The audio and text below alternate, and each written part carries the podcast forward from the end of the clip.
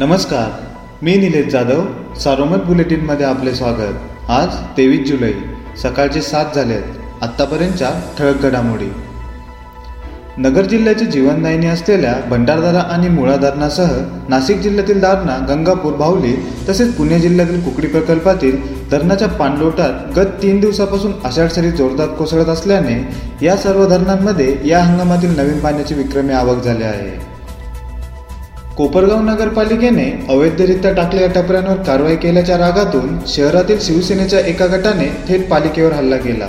बांधकाम विभागाची पूर्णपणे तोडफोड केली. उपमुख्य अधिकारी सुनील गोडे यांना मारहाण केली तसेच जीवे मारण्याची धमकी दिली. उपमुख्य अधिकाऱ्यांच्या फिर्यादीवरून शहर पोलीस ठाण्यात सरकारी कामात अडथळा आणल्याप्रकरणी दोन नगरसेवकांसह सात जणांविरोधात गुन्हा नोंदविण्यात आला आहे. कोरोना संसर्गामुळे जिल्हा परिषद कर्मचाऱ्यांच्या यंदा समुपदेशाने ऑनलाईन बदल्या करण्यात येत आहे. मंगळवारी पहिल्या दिवशी एकोणपन्नास कर्मचाऱ्यांच्या बदल्या करण्यात आल्या. तर काल गुरुवारी दोन विभागातील अकरा कर्मचाऱ्यांच्या बदलीची प्रक्रिया पूर्ण करण्यात आली आहे. यंदाच्या बदली प्रक्रियेत प्रशासकीय बदल्याचे प्रमाण कमी असल्याने विनंती आणि आपसी बदल्या करून प्रशासन कर्मचाऱ्यांची सोय करत आहे. जिल्ह्यात ग्रामीण भागातील प्रत्येक कुटुंबापर्यंत नळ जोडणीद्वारे पाणी पुरवठा करण्यात येणार आहे.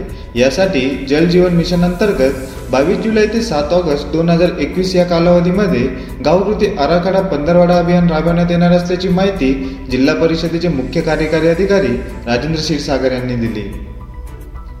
जिल्हा पोलीस दलातील रखडलेला पदोन्नतीचा प्रश्न जिल्हा पोलीस अधीक्षक मनोज पाटील यांनी मार्गी लावला आहे. पोलीस दलातील पाचशे तीन पोलीस कर्मचाऱ्यांना पदोत्तर निधी देण्यात आले आहे. पोलीस अधीक्षक पाटील यांनी याबाबत गुरुवारी रात्री आदेश काढले आहेत. महाराष्ट्र साहित्य परिषदेच्या विश्वस्तपदी ज्येष्ठ साहित्यिक तथा माजी खासदार यशवंतराव गडाख यांची फेरनिवड झाली आहे. महाराष्ट्र साहित्य परिषद कार्यकारी मंडळाची सभा परिषदेचे कार्याध्यक्ष प्राचार्य मिलिंद जोशी यांच्या अध्यक्षतेखाली नुकतीच पुणे येथे पार पडली. यावेळी प्रमुख कार्यवाहक प्रकाश पायगुडे कोषाध्यक्ष सुनीता राजे पवार यांच्यासह जिल्हा प्रतिनिधी उपस्थित होते. जिल्ह्यात गुरुवारी चारशे चोपन्न रुग्णांना रुग्णालयातून डिस्चार्ज देण्यात आला. यामुळे कोरोनामुक्त झालेल्या रुग्णांची संख्या दोन लाख एक्क्याऐंशी हजार दोनशे अडोतीस इतकी झाली आहे. जिल्ह्यात रुग्ण बरे होण्याचे प्रमाण शहाण्णव पूर्णांक सत्तावन्न टक्के इतके झाले आहे. दरम्यान काल जिल्ह्याच्या रुग्णसंख्येत सातशे एकोणनव्वदने वाढ झाली. यामुळे उपचार सुरू असणाऱ्या रुग्णांची संख्या तीन हजार आठशे एक्क्याण्णव इतकी झाली आहे. या होत्या ठळक घडामोडी सविस्तर बातम्यांसाठी वाचत राहा दैनिक सारोमत किंवा भेट द्या देशदूत डॉट कॉम या संकेतस्थळाला. नमस्कार.